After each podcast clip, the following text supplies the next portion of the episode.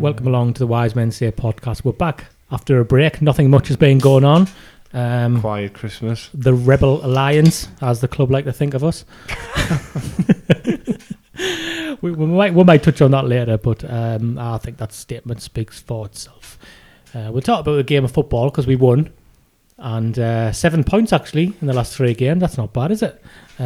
Joining myself and Luke Skywalker tonight is Phil Smith. Who are you, then? Are you Han Solo, are you? Chewbacca, probably. You said it. I'm more Chewbacca, I would say. Yeah. Mickey would be Chewbacca. Sorry, Mickey. He would be, though. He's got the frame for it. Phil Smith from the Sunderland Echo. Good evening. Had a good break? Well, you haven't really had a break, Phil, to be fair. I haven't had any kind of break, but... When they talk about winter breaks and stuff, the players are you always like, yes, I'm up for that as well. Yeah. I want a winter break and a week's warm weather training in Mallorca or wherever. That's my hope for 2020. Would you go along to those if I had one of those? Do you think? Would the funding be there to send you along to one of those? Should it happen? I'll go for a diplomatic no comment on that one. We're also joined by Chris Blythe again, and. Involved with the Red and White Army, Chris, and the flags. Is it? What's the official name for the flags? Does it have an official name, or is it just part of Red and White Army? Just part of Red and White Army. Because it used to be an official thing. I think I'm getting mixed up with that. I think. Yeah. And how's your clothing business went over Christmas? It sold out very quickly, didn't it? Yeah, it did. It was a busy Black Friday. Then sold out, just getting the stock back in now and just working on some new products, really, jackets, gilets and different things like that. Do you know, is Tim Sherwood coming in? Have you heard something? Tim Sherwood with his salute and all that jazz. He's coming in. The jackets, I would buy one of the jackets. They look great. But you could, if the jackets come out, WMS 10, the checkout from theterraces.co.uk, you can get yourself one of them. But in the meantime, buy something else using the code as well. What a treat. Absolutely, yeah. It does what it says in the tin. Chris is like, maybe. Yeah. Chris is like, no, go for it. Chris is like, well, it's all right. I bought better before. So that's good. Should we look, how far should we look back? Should we just look back at the weekend's game, or do you want to go a bit further than that? Because I think there's been, I want to know what's changed. So these last three games have been like the Tranmere game all over again. And I know we had a quick discussion in the car, Phil. Fitness and the conditioning coach plays a part. I think it's fair to acknowledge. Confidence then plays a part because they played so well at Doncaster, I think. But it's more than that, isn't it? It's changed. The setup's changed. The attack and intent isn't changed. The wing-backs aren't full-backs anymore. The wing-backs. What has been the marker, do you think, for these? Because these last three games, apart from the Tranmere one, to me, stand out in isolation for Parkinson's reign. Yeah, I think there's been some... They've had a helping hand in moments. The centre-half running past the ball always helps at the key moment in games. But I think to me, just from watching them, you can see how they're going to hurt the opposition. And I think the big thing for me is now when the ball goes into Charlie Wyke, there's people around him. You know, you go back to those Gillingham games. The ball would go up to Charlie Wyke and there'd just be no one anywhere near him. It was immaterial whether he wins the header or not. Now all of a sudden you've got Gooch and Maguire who look fit, who look motivated. They're dropping onto those balls straight away. Hume, I think, has been terrific. He's constantly there, providing an option, and you can begin to see that opposition teams are worried about that. You can clearly see now that they are facing up to Sunderland and they're worried about what Sunderland could do to them at the moment in an attacking sense. And I think that's probably the biggest difference for me, that you're finally starting to see bodies regularly getting to the final third and getting support of the target man. If you are going to play quite direct and if you are going to look to the target man, you've got to get bodies around it. And yeah, I think they've set a little bit of a benchmark, to be fair. It's funny with Hume, isn't it? Because when you read after the game, because I come away thinking he played really well there, and then you go on Twitter and it's 50-50. Some people are quite negative about it. Some people are taking exception to his defensive capabilities, I think. But again, and Mickey Gray had this problem when he went on to play for England. Initially, I don't see that as an issue, because in the modern game, you want your full-backs to be able to get forward. So I don't have a problem with him doing that well first. The more he plays, especially at this level, he will get better defensively, or I would hope he would. You'd hope he wouldn't be under too much defensive pressure playing for Sunderland in League One. That would be my hope. And I've never seen a... Like, he goes past people... Who do you think like they're not there? Oh yeah, he goes past people like they're not there, doesn't he? It's weird, like the way he carries a ball and runs with it, but he can't head the ball. I don't know if you seen him attempt to head it. It looks quite like a child trying to head the ball. He tends to when it comes out and he's trying to, he tends just to try and put the other player off to not win. I used to do that. To be fair, when I played fullback, but I think he's class. I think he's one of those players where I think you can see a real potential, and I haven't seen that for a long time. Where I think eventually he'll go to a bigger club and he'll do really well. I can just see the potential. I really do. Not getting rid of him yet. I know, but you can see it. It's come through the youth system as well. So I feel a bit guilty about how much he got hammered after that first game of the season against Oxford when he really got hammered, didn't he? Well, I think there's a couple of things on that. One is there's just an inevitability for Sunderland funneling so much through him in an attacking sense that if he's putting in 15, 20 crosses into the box in a game, a lot of them aren't going to find someone who's going to head it in the back of the net, so he's always going to get a bit of criticism for that. But I think he's just someone who we've talked a lot about his defensive things. I mean, this is a guy you've got to remember, he's never had a loan move, and sometimes as a young player you've just got to go through that experience where at Ipswich they were so direct, so physical, and he'll come away from that thinking, I've got to sort that side of my game out, otherwise I'm never going to get anywhere. And you can have all the attacking threat you like, you've got to do that. And I think the start of the season was just him going through that quite painful process of probably realising what he actually needed to be a successful, senior fullback in men's football. And I think he's still on that process, but I mean, he's got a hell of a lot going for him in his favour. Other individual performances that stood out, Lyndon Gooch's inclusion back in the team. I know he's been out. I think we all knew we were missing him, but I don't think anybody realised quite how much he's made such a difference to the team, hasn't he? I was just going to say something about, are you going to come back to formation or anything like that later, or because I don't want to drag it back on later. Did I segue off formation too late? I was just going to make the point. It's quite interesting that you could argue. I'll put the brakes on the segue then, and we'll go back and look at the formation. Could it be argued that bizarrely the thing that probably cost Jack Ross's job is actually the thing that could probably save Phil Parkinson his, because we started the season and obviously through pre-season trying to play this 3-4-3 or with wing-backs, whatever, and it was rancid.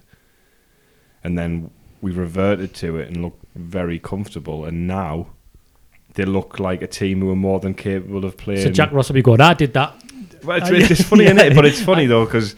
I trained them out to play like that. By the way, you still can't forgive... going to Gillingham for a point with that system. No. You know what I mean? That's something that'll come back to haunt us at the end of the season. That was a fundamentally different system, because you had DeBock and McLaughlin at fullback. So and formations are defined by personnel. So that formation at Gillingham was not the formation they played the last couple of days. Totally agree. And that's the point that we're trying to make. So when people, we went quite heavy on Parkinson, but this was a manager who come in with like a 19% win record. We weren't that harsh to Parkinson. We only had that. Just like Phil podcast, which George Colton made him aware of. So thanks for that, George. He said he doesn't read podcasts. That's what apparently Phil's response was. So he's also a daft. So that's what we've learned about Phil Parkinson. Probably for the best. I don't know. It's a good listen. I mean, might pick something up. It's not us rewriting history. Those games at Holmour-Burn, away at Gillingham, at Holmour-Bolton on Boxing Day, even. Were five defenders playing defensively, and he was coming out and insinuating he would have been happy with a point. And this is what the difference is. Now he's not doing that, so it's fine, and we're not backtracking. Nobody wants it to work out more for him than me. But there's been a clear change, hasn't there, in system? Yeah, and I do think the fitness is a big thing. I won't bang on about it loads, but I just think you can see that the players have that conviction in what they're doing, and I think they probably increasingly believe in themselves. They can execute that press, and you look at that second goal, and it's a terrible defending. Lincoln have been the architects of their own downfall, but Maguire does really, really well, and there's a guy who I think that regime, if you like, is starting to have a positive effect on. He's probably also realising as well that he's got 6 months on a deal, and he'll probably never have it as good as he's got here. And so there's all these combination of factors, but I do think there's been clearly the change in personnel has made a huge difference. But I think, in fairness, you are beginning to see maybe there is a little bit more capability to play that pressing game that makes it a lot more attacking as well. Can we talk about individual performances now, Gareth? Or do you want us to continue on the system? I've always been a massive fan of the back three, as you well know, back in the day. Way back. Christmas tree formation. But it is, like you say, though, it's not about the system itself, it's the person. It's a bit of both, isn't it? And I think it's the most attacking formation you can play, the back three, because it gives you the freedom to put more attacking players with, in the opposition half with cover. I just think you've got to look at somebody like Flanagan. He's not suited to a 4-4-2. I think he's too weak, gets muscled off the ball. Where if you look at his performance at the weekend, he's more of a ball playing centre half. I know he kicked that one out down the line, which wasn't great, but that was the highlight. It was great. It was great in a way. It was just funny. But he suits that formation, and I think not that he's here and he's not getting a game because he's injured, but someone like Jack Baldwin would suit that as well, where you've got a bigger centre-half alongside somebody like Ozturk. In Willis has obviously got his pace, so I think him coming back in, Flanagan's a bit of a positive for me. Do you think Ozturk gets enough credit? Because he always seems to just quietly come in and play pretty well. Elaine, he rarely puts a foot wrong in a game. And everyone talks about Willis. Well, and that's even makes it better, doesn't it? Really, that the cynical handballs. I've got so much respect for Elaine, and we've all had a laugh at the Turkish series and the programmes and the cynical handballs, which all adds to the charms. But seriously, this guy does not get enough credit, because the amount of times in 18 months you've kind of thought, oh, well, that's him done because he drops out the picture or whatever. He always ends up back in the team, and that's because of what you're saying. Because actually, he doesn't do an awful lot wrong, and he doesn't make a huge amount of errors. He's more than willing to put his hand in the line of duty and take the yellow card when required. He knows his limitations, doesn't he? He does, and he understands that. And I'm biased because you have your favourites when you speak to players, and Elaine's great, and I know how much he cares and how much he wants to be a success, but he does not get enough credit, because the amount of times you've kind of thought he's never, we've probably seen the last of Elaine, and he always ends up because ultimately managers realise they can rely on him. He never gets, and when we talk about the centre half, it feels like we had loads of centre halves in the last 18 months, and there's always loads of debate about them, and can that person be dropped? And Ozturk seems to be playing quite well, and then gets dropped. But then he never seems to sulk. He probably just goes home and watches Turkish film or eats Turkish food, goes to Turkish training, whatever that might be, and then gets on with his job, and then he gets back in the team. I think he's complimented. I think it's all about getting those partnerships on the pitch, and he hasn't got much pace, but when you've got somebody like Willis to get him out of trouble, it comes back down to, I think, Johnny Evans and Nosworthy. When they played together, Nosworthy had the pace and the power to kind of get Evans out of trouble when he couldn't make it back, and I think that's working with Ozturk and Willis, and then Flanagan just compliments it. Willis at the weekend, I was going to say, when he rinsed that guy, yeah, he was about 10 yards behind him, he just went, I'll put the afterburners on here, and it was ridiculous. Comfortable. You mentioned defenders in the last 18 months. We haven't had a better one than that, have we? That was a great sign. I know there's rightly been a lot of criticism of recruitment, but that was a really, really good sign. Yeah, agree. Unlucky not to score at the weekend as well. I think he's one you can look at and say he could play in the Championship, I think. Definitely. 100%. He's fast. Yeah. He's fast, and he's got... Reads the game well. Yeah, he's got a good head. He's calm. Maybe that was something that went against him at the start, where, he's a little bit maybe too casual.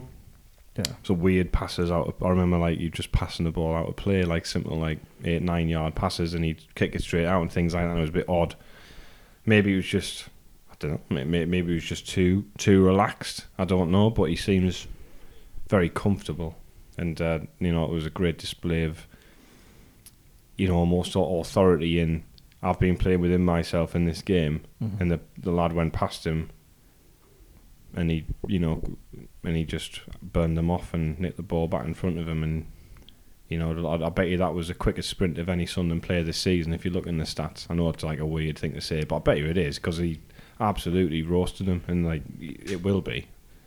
if anyone's listening at the club and you want to provide that information, that's fine. I don't think they listen to us anymore. I always remember Jordy. Well, they might actually, but you know. Jordy Craddock doing that to Danny Murphy once back in the day. Danny Murphy was a well or past halfway line. Looked like he was through on goal. And it seemed like Jordy Craddock just jogged past him and just like took the ball away from him, turned round and passed it. Didn't have Jordy Craddock down as like quick. No, I think Danny Murphy must have just been really slow. Maybe.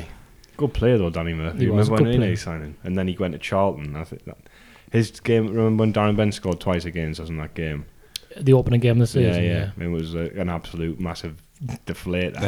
There's a great podcast we've done fantastic. On famous Sunderland one-on-ones. I remember Gary Breen trying to catch Thierry Henry, McShane trying to catch Fernando Torres. You could do like the good, the bad, and the ugly. Yeah. Maybe we'll think about niche. Niche. Yeah, maybe we'll think about good ones and try and. Ben was quick at his day. He must have. But I can't specifically remember any particular incidents. No. It's like we've just discovered defenders need pace, isn't it? Well, pace. Any players with pace. If it's like a revelation to the scouting department. Yeah, if you are a player capable of playing in League One and you do have pace, please contact t.corton at safc.com and he send your CV. Send your sprint times. It's probably Tony.Corton, just to be pedantic. Oh, I would imagine. Right. I don't know that for sure. We haven't given out his... Hopefully we haven't, broken GDPR or something by giving out his email address. It will be in the public domain, so I wouldn't worry about that. Okay, you can't have just have that standard format, like at safc.com and hope and say you accuse people of breaking GDPR, can you? I never thought we'd be talking about this tonight in the last 2 weeks. I would try and get my head out of it. I get enough of that stuff at work. The first half, I was at Doncaster and played really, really well. Won all the second balls, moved it quickly, played well throughout the game. This one was more first half, and I think the tired second half. What I would say, Phil, is when you mentioned the fitness thing, I still think personally the change in system and the attack and intent has helped a lot. What is clearly down to the fitness improvements is the way that they're pressing from the front. They were hunting in packs of three at times. Three players surrounding a defender and putting them under pressure. That does come down to fitness and conditioning. Yeah, and Maguire's the best example of that, and we don't need to keep hammering the point. I'm not sure he would have been able to produce that at certain stages. But, also as well, you've got to place the context of three games into the whole season so far, and we've had plenty of occasions where we've players like Maguire, we've thought, right, he's cracked it, and, and he hasn't been able to maintain it, so that's the thing. And I think if, while we all acknowledge the improvements in the last few games, the performances before that are still there, and so you've got to maintain it over a longer period. But it certainly seems like the pennies dropped with a few players, and they seem capable of executing what Parkinson wants to do them, and Maguire's a great example of that. And like I say, I suspect the fact that he's also playing for a new contract is probably helping as well. Few players playing for a new contract. Yeah, loads of them. And every single one. When I spoke to John McLaughlin last week, obviously it wasn't the main kind of thing that came away from it was the contract stuff and what have you, but he was quite honest about that and said, look, if you're at this level and you're not playing well, there's not going to be loads and loads of options for you, so it's a massive motivation at this level. So yeah, I'm sure that'll be something. We might come on to that later. Are we putting the improved performances down on that then instead of giving the manager credit? It's a combination of numerous factors that we'd like to see. For a few more matches. On that, so we've obviously been talking about the improvement, and obviously we were very strong in our opinion about what's gone on over the last 2 or 3 months under Parkinson, and he's still got a lot of work to do to achieve the goal that was set for him by the club when he was appointed. Still a lower position than we were when he was appointed. We are, but. All we need it does. I know that the lads have touched on the reactions over Christmas. It is frustrating because you're like, well, why haven't we done this sooner? And if we don't, the really annoying thing is if you beat Gillingham or you beat Burton, we're like 3 points off second with a game in hand, and it goes to show that the league this season terrible is not very good. I couldn't sleep last night. Thinking about how bad the league. No, I was thinking about Oxford. It was like, you know, in again, a Father Ted reference, a Christmas Father Ted reference. You know, when Mrs. Doyle accuses, not accuses, sorry. She suggests that Ted is only the second best priest. And he has that moment when he's walking the beach and all characters are coming on and going, the second best priest. So I was like tossing and turning last night after being called a bully and all this on Total Sport last night. And I was like, all these like Sunderland callers were like coming into my eye line and abusing me. So instead of doing that, what I decided to do was go through the last 11 seasons in League One and see what was the total that got you automatic promotion. And there was only the lowest points total for automatic promotion in the last 11 years in League One was 83 points and the highest was 96 points. It's quite high, isn't it?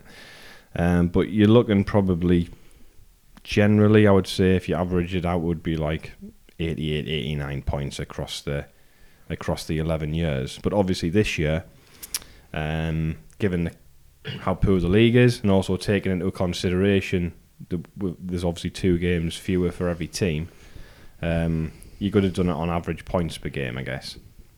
But I didn't, because I couldn't be bothered to work all that out. I mean, I'm not that sad. I had to get up and get showered and get to work, didn't I? So I just did, like, deducted 4 points off each one and 6 points off each one to, like, kind of see. I hope people are still with this. Where it was.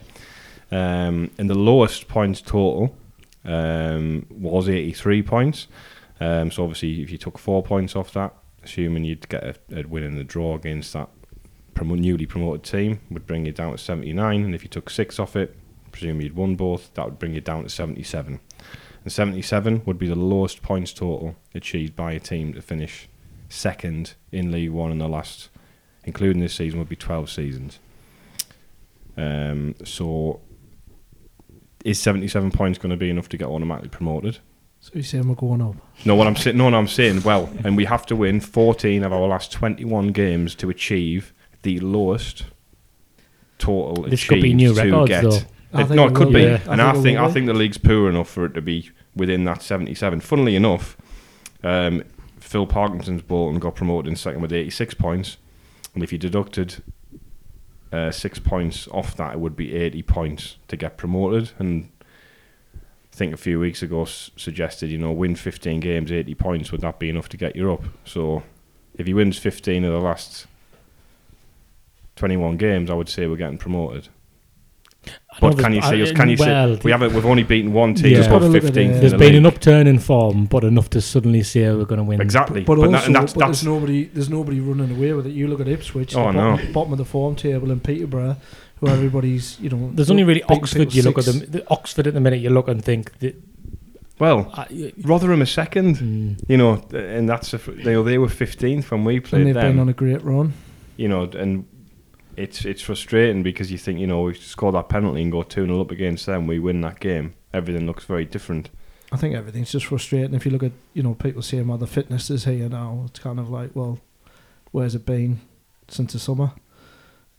You know, it's really, really frustrating. But, you know, I've said about Parkinson, I didn't think he was the right appointment. I wasn't too keen on him, and then obviously on the back of the results, but you've got to kind of give him some credit over the last few games. But equally, if he doesn't replicate that over the next 3 games, he's quite rightly, because his remit this season's getting promoted, and if he doesn't get us promoted, he's failed.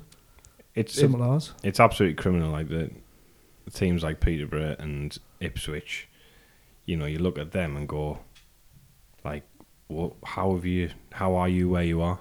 Like Peterborough, I think, have lost 4 on the bounce. Ipswich haven't won in 8. Like I remember after the Burton game we did the reaction and we were like, well, that's a season over, because you work on the basis that the teams at the top of the league are going to maintain some semblance of good form, and they haven't, and it's opened the door now for anyone in the top 12 probably to. Portsmouth will be saying the same thing. Oh, absolutely. And you've got to sustain it as well, because if you look over the first, we're talking about 3 good Sunderland performances, and rightly so, but Coventry over the festive period won 3 out of 3 and they scored 4 in 2 of them. Including winning at Wickham 4-1. Exactly. So, I mean, they seem to have done what people think them to do. And you look at Oxford's points per game, etc. Doesn't look particularly impressive now, but when I think they won something like 1 of the first 7 or something like that. So you then take that off and suddenly you think, okay, this is a team that's been pretty consistent for a reasonable amount of time. So I think Sunderland have absolutely got a chance. But you've also got to be really realistic and say that you're going to have to produce a very long run of form that is so far removed from what you've had all season.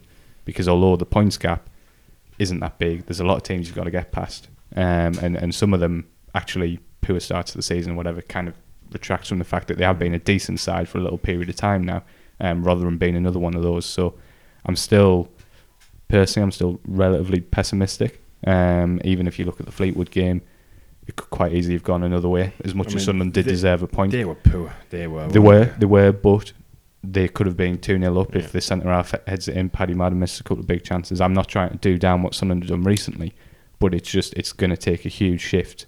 And I do think the league will probably get to about where it normally is. I just think we haven't seen those teams. I think some teams will do that, and Sunderland are going to have to be one of them. But it is going to take a good January, and it's going to take a long run of form. And fingers crossed it can do it, because you have to give the manager credit, no matter what you've said before, that at the moment the team looks, you can see how they're going to win games. And fingers crossed that continues. We have to win, I would say, next 10 games, we have to win 7 of them. It's how I would say, and then it's who you play in those as well, isn't it? Yeah. Because, so you play somebody like Portsmouth, and you don't beat them, but you beat somebody further down. It's, that's going to make our season if we can get some big wins against the bigger teams. Saturday will be a statement. Yeah, win. Yeah, if they can win Saturday, I think they'll do it. I think psychologically as well for Wickham, on the back of their poor run, I think they might have lost 4 on the bounce actually, or I think they've only taken 1 point from the last 12 maybe. They might look at they drew with Ipswich actually, yeah. So they have taken 1 from the last 12, but they might look at it on Saturday and go, they're looking at, look, if we're really serious about going up here, we've probably sustained it longer than people expected. Mm.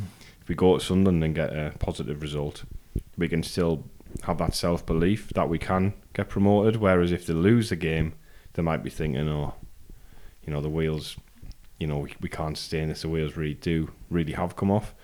So it could be, a good opportunity to, put some of those teams under pressure, not just in terms of points, but Portsmouth will be thinking the same, because they'll get, I wouldn't be surprised if they got in the playoffs and we got in the playoffs at the end of the season, right? But both teams should be thinking, are the other teams above us capable of sustaining? I know the game in hand's talked about, but 7 of the top 10 have got games in hand. I think there's only 3 teams played 24 in the top 10, and everyone else has played 23. Doncaster have only played 21, and they're not that far off the top 10, so they could go on a little surge. Although they were pretty poor against us, I thought, and we've got to play them later in the month. But it's a big month with Wickham, MK Dons have come into form. We've got them and Tranmere at home, Tranmere away, who are. Look a pretty poor side, so you'd be earmarking, really you want 10 points from the next 4 games, don't you, really, ideally? And as I say, last time you said something like this was when we went on that crash. Well, it's not my before fault. The Rotherham game, can't, what we need to be doing is eyeing up 9 points and we got 1 or something. Yeah, some people might want to blame us for everything, but you can't blame us for the results. But you've got to you've or said from the start of the season, 27 wins will get you promoted, in my opinion. I mean, it looks a lot lower than that now. But we need at least 14 wins from the last 21 games. It's and that's a lot of wins to get automatically promoted, which is the goal. We're gonna move on transfers just now. Phil, I know you said you feel pessimistic, but does that mean in terms of automatic promotion, or does that mean in terms of top 6? Automatic, because this league is that bad. Yeah, I cannot see Sunderland finish lower than 6th personally. No, I still think Sunderland will get into the playoffs. I personally at the moment, I still can't see them getting into the top 2 unless they bring in a very good striker, because I still don't think they work the goalkeeping up from inside the box. To be honest, that's still my opinion. Others might disagree, but I still think there's some real issues, even if we acknowledge the major improvements in the last three games. But I still think they should have enough to get into the top six. We'll talk about that. We'll do a little break now. We'll drop an advert in. Maybe. We don't drop an advert in the... Apart from for Chris. Drops the advert in, yeah. Shall we do an advert for Chris when we get back? Go on then. Well, when we come back, we'll hear from our official clothing partner from the terraces. From the terraces, in association with Wise Men Say Podcast. There you go. I didn't know what to say. I haven't written that down. I mean, you couldn't tell. Yeah, it sounded like you really rehearsed. I'm really tired. My brain's scrambled. I was up at 5:30 writing down the last 11 second place finishers points total in League One. So I'm sure I did that piece last year as well. You could have just pulled it up. Yeah, I'll see if I can figure it out. All right. Don't do that. I've probably got them all on file somewhere, playoffs. Calm down. Showing off. Look at me. I thought it was first. Pathetic. But Phil did it for his job at work in an office. I'm not lording over it. It is my job. I'm not there. I'm not boasting about it. Right, now you're saying, I got paid for it. It took you like 3 hours. And didn't it took me about 4 minutes? Oh, did it? Yeah. Need to know where to look. Transfers. What does Sunderland need to do with the transfer window? You've already suggested, Phil. I think I'll be surprised if anybody disagreed with the fact that Sunderland need, if they're going to play in this way, a centre forward. Somebody who can haul the ball up, who can rat about defenders, and who can score goals, ideally. Come cheap, those, don't they? Yeah, just go and get them. Everything in Sunderland's history suggests they're pretty easy to find, so just go and get them. Would that be your number one priority? Yeah, 100%. I think my two priorities would be a centre forward and another central midfielder, because if Parkinson's going to play the way he's going to play, which he is, I still think you could do with a bit more legs in there, someone with a bit more physicality. Would that be either or, in terms of either bringing in a midfielder, like you say, somebody who's got the legs, who's got the physicality, who's maybe got a goal threat. Some people would argue Luke O'Nine's that man, and you go out and buy a right back and move Luke. Potentially. Yeah, potentially. I'm probably thinking, I think Luke's probably, if you were going to push him further forward, you'd probably play him as one of the tens, I think, rather than the two. Yeah. I think I'm probably thinking more as an alternative to Dobson. I think it's a big, I really like George Dobson. I think he'll have a good career, but I think it's a big ask for him to go and do however many games it is from now until the end of the season. So someone as an alternative to him. I think Max Power's playing pretty well at the moment, and I think he's fairly dependable. But I would like another option alongside him. I'd love to think that Ethan Robson could come back and stake his claim to be that player. I think he fits the profile in a lot of ways. Bit of goal threat, gets about the pitch, but I've said that a lot, so we'll have to wait and see. Sorry, I'm laughing because I'm sure somebody's tweeted us a question. It popped up when you were talking before, and it said something. The starting was like, why do players seem to get better the longer they're out the team? ? Ethan Robson ... So I'll find out that question. So I think you've just said it. You've looked for it and credit the person, I guess. But I don't know. He was even the odd time he played. But what did you think of him, Chris? I think the odd time he played, he looked all right, without saying yes, he's the answer. But factoring in that he's a young lad and he's come for the first team, I thought. Whenever you saw him play in the Checker Trade and stuff last year, he looked really good. He played decent in the Championship games. He played one game in the Checker Trade and looked good. Right, but he played games in the Championship. I always thought he looked all right. Pre-season as well. I think he just offers something different. He's got a good left foot on him. He's quite athletic. He's quite tall. And he's totally different. He's strong on the tackle. Yeah, he's got a goal threat. He's totally different. We had midfielders the same, Catamol, McGeoch, Leadbitter. They were all kind of, if you had a silhouette, they would all look the same. You wouldn't know. I wish we still had Catamol. Yeah, I know. But that's it with Robson. I think he just offers something different, and I think if we can get him in and get him fit, the problem is every time he's had a chance, he's getting injured. But it's a big season for him because he's obviously out of contract in the summer.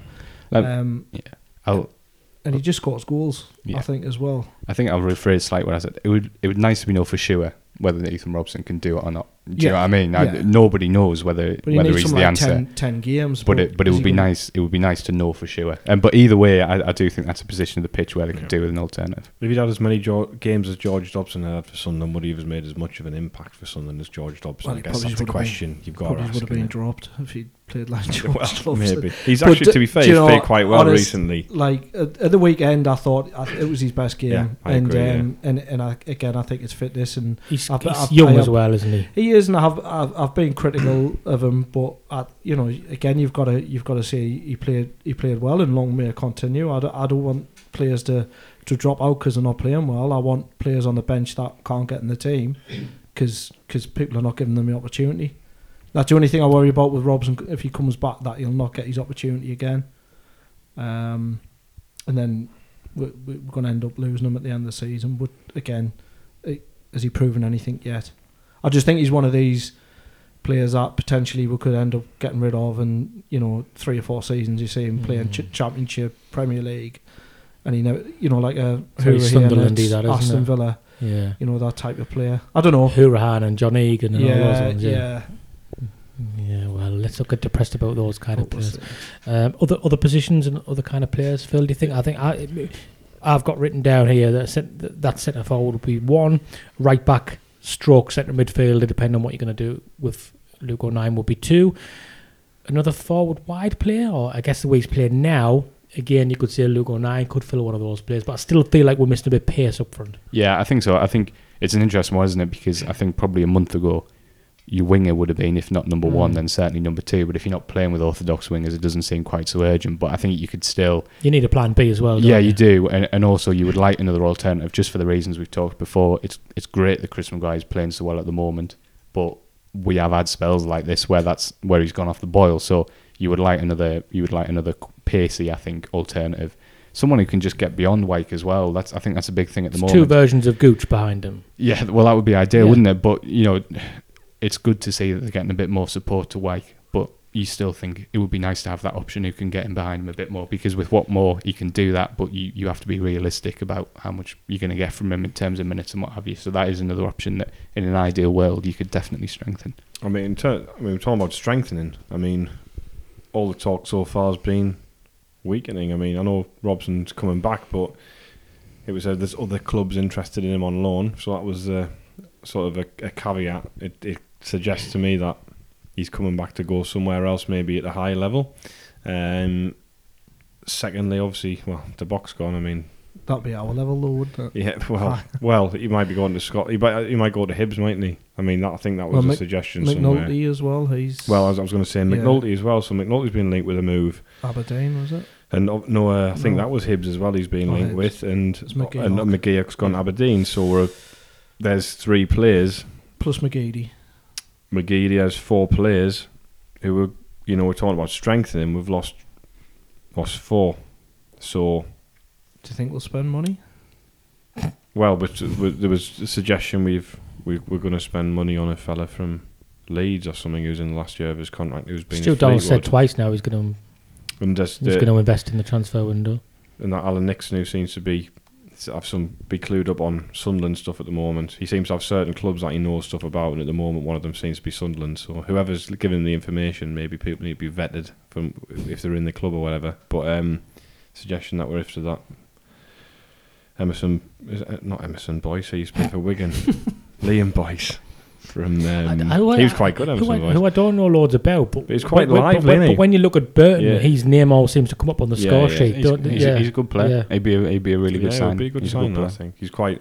How old is he? He scored against us a couple of times. 27, I would guess, that around that. He looks about 40, but... Yeah. And he always scores at the Stadium of Light, that always helps. Well, that's what I've noticed. That obviously score for us then at the Stadium of Light. He's when he play against him, he's an annoying player. Well, that is what we need, and he puts himself about. And Wyke's tried to do that. To be fair, I don't think that's his game, but he's tried to do it, and he is the best forward we've got to do that, I guess.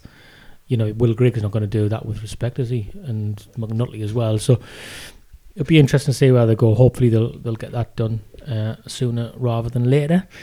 But they need to get moving. All the stuff off the pitch is kind of distracted a little bit from what's happened off the pitch? And we know we're going to be 8 days into January, probably, you know, third of the way through January without anybody coming in, and we've got games and we've, you know, to win. So, and if it's so important that we strengthen this squad this window, especially with players going out, then we need to get a shift on because games are running out. So, you know, I'd like to see some movement in this week, in some capacity, and not another, like I know they were saying about Ben Alec training with us, but I don't want to see another goalkeeper coming in because it's not really adding any value, is it? So at this stage, unless they decide they're going to sell McLaughlin in the window, which will probably go down really well. But you never know, do you? Apparently he's worth £5 million this summer. Well, the thing is, he's saying that it would go down really well, but they're gone for free, and if suddenly they got £500,000 from them, yeah, whether you like it or not, a club trying to turn its finance around like us, you could kind of understand that. But to be fair to McLaughlin, after a pretty poor spell, he looks back to where he was at his best last season in recent weeks. So I'd be very disappointed if we lost him now. I'd rather wait until the summer and lose him for free than, you know. It's a bit like the Marja situation, isn't it? You can see almost why they did it, but in reality, they should have just let him see out his contract. There's a lot of posturing that goes on, isn't there? It feels like we're kind of, you know, we're ran a bit like, you know, some sort of locker room or something like that. You know, look how big my player is, that sort of thing. You know, and it's like, you know, we've made this mistake before, and it would be best advised not to make it again. In my opinion, I'd rather take the risk and take the hit, and then we found Lee Burge for free. If he's as good as McLaughlin, which is Pete we're talking about, then we found him for free, so you don't have to worry about it. Then you can get Ben Alec in the summer then, but just give it. If you rate him as highly as those options, just give it till then, and then do it then if you want to do it then. But we've got to give ourselves the best chance of getting promoted this season. And we've wasted 2 months of the season, so, you know, faffing about, like, you know, going to Gillingham for a point and things like that when we need to win games, you know. Well, the scouting network's there. No, apparently. Phil might know that, I don't know. Are the scouting networks in place? Yeah. Yeah, I mean, Phil, to be fair, Phil Parkinson is, he has said that there's more scouts in place. I think there's a couple in England and a couple abroad as well. He seemed relatively content with how the operation was functioning ahead of the window, to be fair. That was his view on it. Whether that'll be the same at the end of the window, we'll wait and see. But, you know, realistically though, is a, you know, scouting network, it's a long-term thing, isn't it? Of course. Do you know what I mean? So, but you would hope any scout that was employed, if he was the right person, would come in with his own IDs and targets straight away anyway. When you get somebody in the building, that's when you got to sign them, innit? So it doesn't matter. It's all very well like agreeing fees and speaking to agents and all that, but when you get them in the building, you've got to convince them to sign. And we've seen over the last 18 months incidents where players, I mean, obviously Madge's one in terms of it was our player and we unsuccessfully negotiated a new deal with him, and then we made decisions based on that information to let him go at that point. And then you look at people like Lyle Taylor and stuff like that and what happened there, and, you know, people have their own opinions on that, but when you're talking about bringing a player in who could, you know, potentially get you promoted, you've got to make sure you do it properly. And when you get them in the building, you don't let them out until they've signed that contract. And I think that's something we've definitely failed on in the last 18 months generally. Personally, that's what I think anyway. But. Well, we'll be back on Thursday, won't we? It's been nice to be back. So, do you want to mention the statement in any way before we go? I think, yeah, to be fair, I had loads of like bullet points and stuff, and then I just think, like, is it even worth doing? I just think the tone and the content of the statement from a club the size and with the tradition of Sunderland Association Football Club speaks for itself. All I would ask is that people just know that whatever we say, we do it with the best interests of the club at heart. You might not agree with that. I've been going to the game for 33 years. Some people who disagree with us have been going much longer than that. That's fine. I'm not trying to say I've been going longer to the games longer than you or anything like that. But just know that if groups or fanzines and podcasts decide to get together and unite like this, then surely there's a lot of thought and consideration and information that's gone to make us come up with that statement or make the decision that we've made. And please just give over with the idea that we think we speak for anybody but ourselves. We speak for us, and the people who do the joint statement with us speak for them. Now, if we say something and 15,000 people or whatever go on Twitter and either copy and paste it or retweet it, that's people deciding to agree with it. They're speaking for themselves. We're not speaking for them, they're speaking for themselves. Now, the support we've had far outweigh the negative responses we've had, although winning a game suddenly seems to have made people go aggressive with us. And look, if people are going to get abusive with us, sometimes we instinctively might have a go back. We try not to, but just know that, just trust him.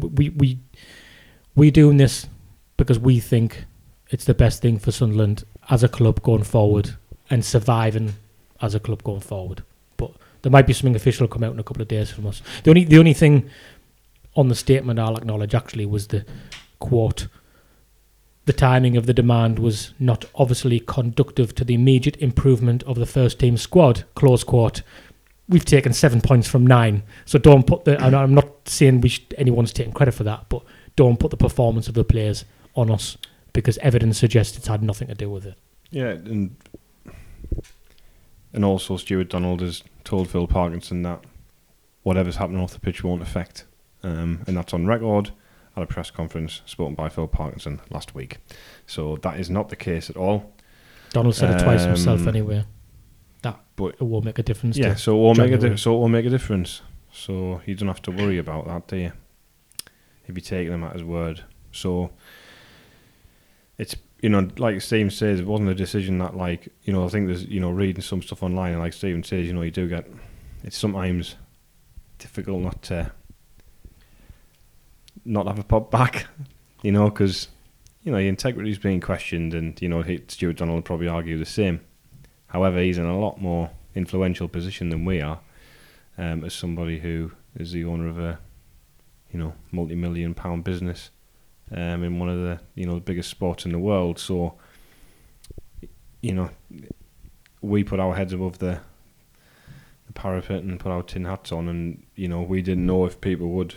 We could have done the tweet thing, and people would have gone, "What are these idiots doing?" But like Stephen says, that didn't happen. So there's a cross section of people who believed it strongly enough to agree with it. So, and that is why we made one of the reasons we decided to do what we did, because the temperature, the fan base suggested that it was something that people were feeling, and that's why we made the decision. And it was a risk, but I would argue probably not as risky as taking a chance on, buying a football club and hoping everything would be sorted in 12 months and you'd be in the Championship, and then you might sell it to somebody else. I think speaking as a fan, forget about podcasts and statements and things like that. I think if you just look at it from my point of view, you can see that the club isn't being run to its best of ability. Basically, the foundations just aren't there, and it might be that they're getting rectified now, but we're almost 18 months down the line, and why haven't we had those things in place? You just look at the the youth team and how many they have lost, and it isn't just because we've lost a few games that people are feeling like this. It's a culmination of not getting the summer right, not making the right decisions in the January before that, and that all comes down to forward planning. And yeah, if they can get it right, I'd never sit here and, not wanted to work for Stuart Donald or Phil Parkinson. I want them to win every game and do everything they set out to do, but it's just, obviously it hasn't been happening. Results do make a big difference, and everyone. You've just got to back the manager. Exactly. You've got to back the manager, which everybody will do. That's it, isn't it? I'll back this man. I'll back this Phil Parkinson. Yeah. Post-Doncaster Phil Parkinson. I'll back this one. At the game, people back what they see. And people don't go to the game and start booing from minute one. No. You know, when you look at the Burton game as an example, that was brought on by factors not in the stands. So and the very next game, I was thinking people could be into them straight away, and they weren't. The atmosphere was pretty good, and the team were backed by the fans, and you'll always get that in the ground. Well, but outside of the 90 minutes, people have opinions on things that, you know, some are strong and some may not agree with them. But I think everyone's coming from the place up there. At Doncaster, in the concourse before the game, the chants were, "We want Parky out," and "We want Donald out." In the concourse, from the first minute the players were at it, and there was none of that in the stand, and everybody, you know, celebrated and clapped the players when they came over at the end of the game, because we're all fans and we all want us to win. And first and foremost, the buck stops with the players and the manager putting the right kind of application in to the match. So that's happened in the last three games. Yeah. Let's see where. And we don't get any. You know, it's you know, seen suggestions. You know, that we've got ideas about our station, and it's because of it's an ego thing. And you know what? I mean, what benefit is there to you as a person and a human being, and having to feel as though you have to do something that some would, you know, term you as an extremist, which happened last night. And you think, well, you know, it bothers you, you know, because you're like, well, you're like, I said, difficult to sleep and stuff like that because you're thinking about it. It's like it's an important thing in a lot of people's lives, a football club, and you know we've got contact with a lot of Sunderland fans, and we made the decision to do what we did along with the others, based on the same feeling that was derived from, and it's not an echo chamber because we don't follow many people, and people can send you information without you following them. So it's not like you're seeing things that people are saying, people are telling you things. So it's not like an echo chamber situation or anything like that. I've heard somebody refer to things like that, and people have different opinions, but you know, it would be nice if some people give, you know, a lot of the lads have been going all their lives, and you know, it's a massive part of their lives. I think Stuart Donald's been given the benefit of the doubt by some people, and I think, like, you know, he's been here for 80 months, he's not a Sunderland fan.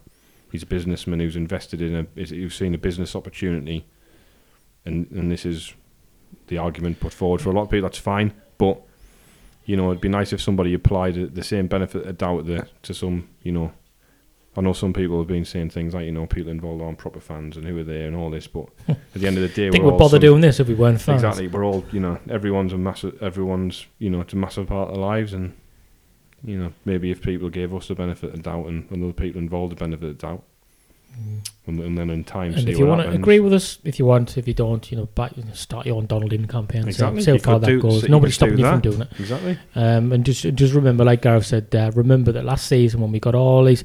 It's interesting, the Wickham game, because that was one of the games for some reason the club decided to highlight and get people to turn up. Let's get the crowd as high as we can, and I don't have a problem with that. In fact, I like that. I liked when Charlie Methven was doing that and coming out and telling everybody how big the club was and saying how good the fans were. Let's get the crowd up because it's better for everybody. That stopped, remember, in time of Sunderland's biggest game in years, the Portsmouth playoff game at home. Totally stopped. Ticket sales were down. We decided to do something about that because the club decided to stay quiet. We think, in our opinion, the club was staying quiet because we were trying to sell the club at the time. So we did that. We went out of the way to do that. Got ex-players involved. And you don't do shit like that if you don't care about the club and you don't have the best interest at heart. Right? Well, anybody else? Absolutely. Anything else to add by anybody? No. Thanks for listening.